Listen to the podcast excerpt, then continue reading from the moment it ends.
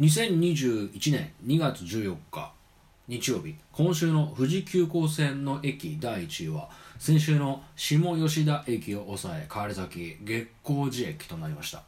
いやーやっぱり返り咲きましたね。あのーというかですね、あの下吉田駅ですけれどもですね、あのロータリーこそですねしっかりしてはいるんですけどね、あのー、周りに何もないですね本当に何もなくて、畑ぐらいしかなくて、だから何にもねえ駅だなと思いましたけどね。比べて月光寺っていう駅はですね、あのなかなか繁華街なんか、繁華街って言われるんですけどね、あの結構かっこいいなと思ったのがですね、あの月光寺っていう駅をですね降りて、あれはえっと南側ですかね、南口しかないのか、そっち側降りたところですね、あのー、ちょっとしたあのスナックとかね飲み屋街が広がってて、そこのね名前がですね新世界乾杯通りっていう名前なんですよね。新世界乾杯通りって名前は結構ねかっこいいですよね。でね、あのー結構ねあのいいですよ。月光寺の周りは雰囲気があってね面白いなーなんていうふうに思いました。来週も皆さんの投票をお待ちしております。さて、この番組もそろそろおしまいの時間となってまいりました。まずですね、あの昨日の放送の謝罪というかですね、すいませんでしたってまあ誰に何を謝ってるのかはね足よくわかんないんですけど、まあでも悪い悪いんでしょうね。まあ悪いっていうか、まあ頭は随分いっちゃってる放送でしたね、昨日もね。まああのね放送でも昨日もしゃべりましたけどね、あのちょっとねフジファブリックにちょっと向かい合いたいななんて思ったりもして、まあかっこつけますとそんなとこですけどね、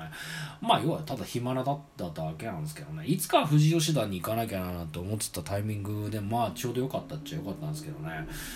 あのー、ちょっとフジファブリックっていうバンドの話をね昨日全然できてなかったんで、もう少しちょっと細かくしますと、まあ知ってる人にからしますとね釈迦に説法だっていう話なんですけどね、あーまあフジファブリックっていう、えー、バンドが日本のロックバンドなんですね。ウィキペディアちょっと読みながら喋りますけどね、あのにせんにねんに結成された日本のロックバンドでして、えー、ボーカルとギターがですね志村正彦っていうまあ人だったんですね。でこの志村正彦っていう人がまあ中心になってまして、であのーまあ、聞いてもらうとね分かるんですけどね、独特の歌い方とね独特の曲調なんですよね。でただにせんにねんにまあ結成して で, ですねにせんきゅうねんにですね、これびっくりなんですけどね、にせんきゅうねんのじゅうにがつにじゅうよっかにですねこの志村正彦さんがですね死んじゃうんですね、亡くなっちゃうんですよ。ああいやもうびっくりでしたけどね。であのまあねあのいろんな音楽、例えばね若者のすべてなんてね結構有名な曲だったりとか、まあ桜の季節とかも有名だったりとかもするんですけどね。でにせんきゅうねんに亡くなっちゃってね、でも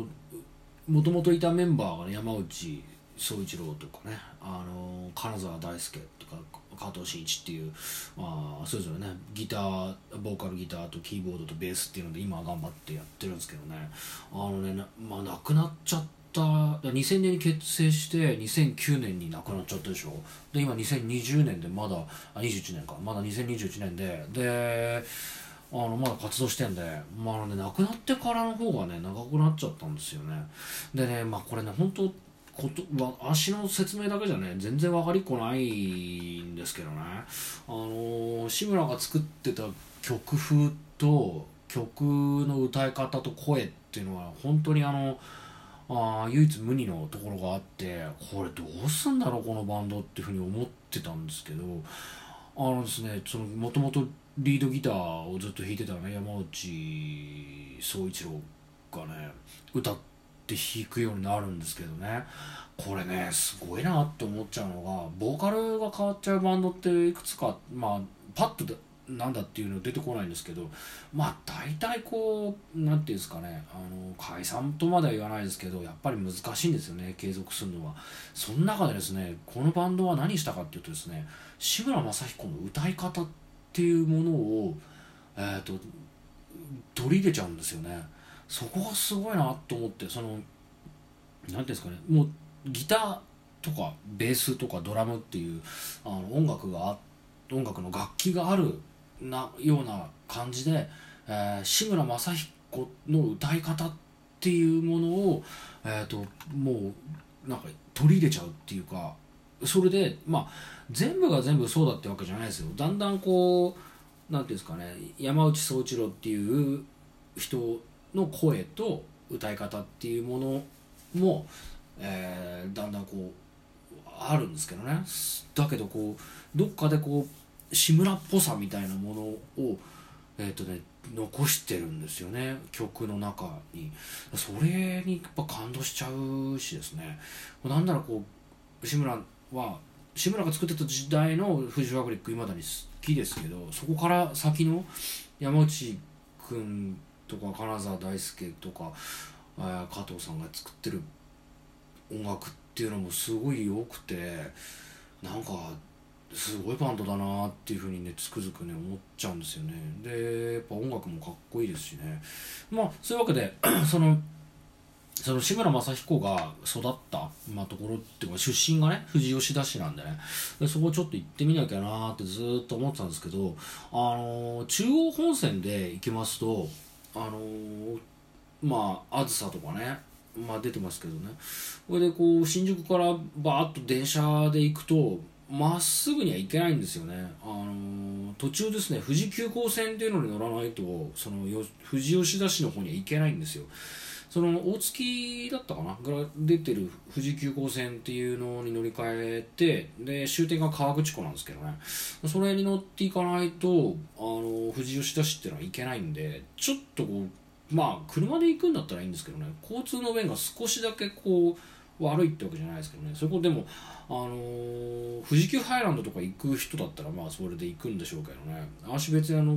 絶叫系とかね好きでもなんでもないんでね乗らないんで、ね、あのー、富士急ハイランドって一回も行ったことないですしね、そういうところがあってずっと行く機会を失ってたんですけどね、まあちょっとねうどんも食べたいななんて思って、それであのー、じゃあついでにっつんでね、あのー、行ったわけですね。で昨日の放送につながるわけですけどもね、ほいで行きまして、ね、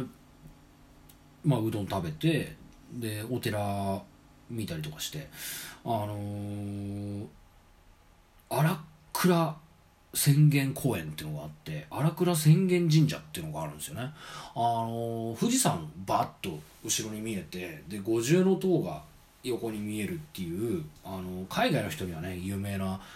あの神社があるんですよ。あのー荒倉浅間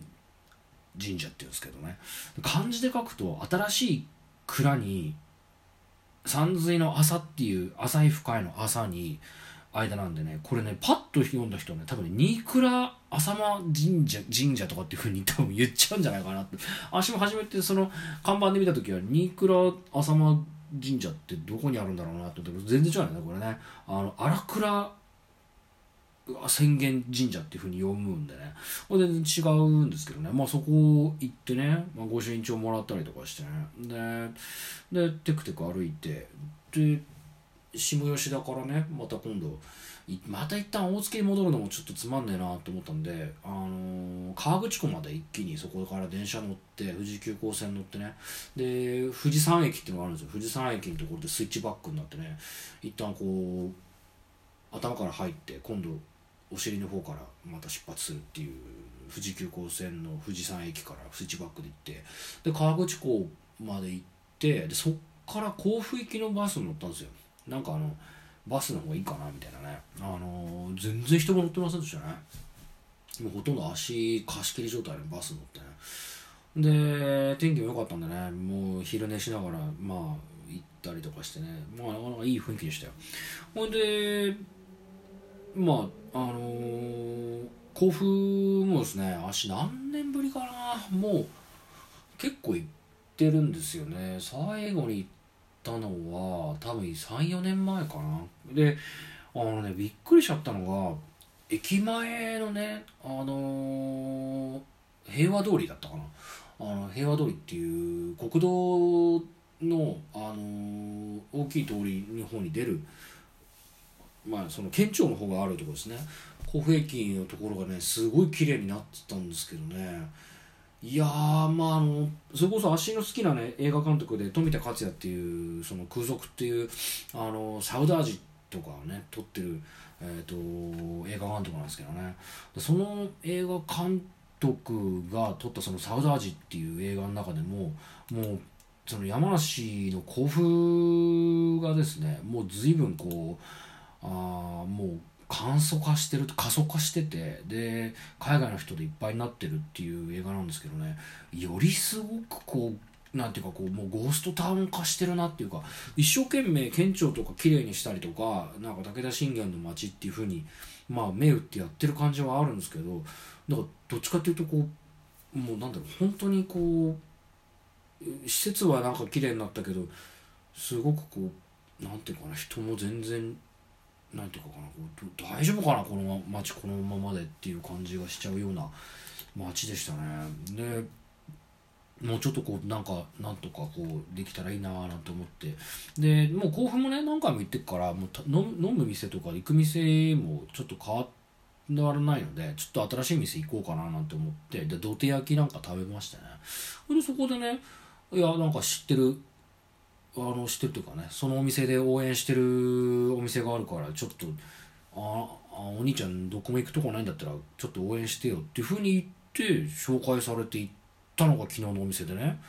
で行ったら行ったらさ応援どころかね客いっぱいになっちゃってるんだよね、全然足一人ぼっちになっちゃって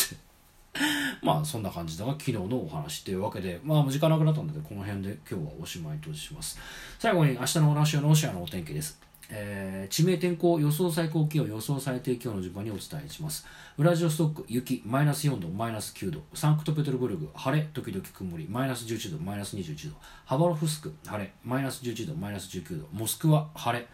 マイナスじゅうななどマイナスにじゅういちどです。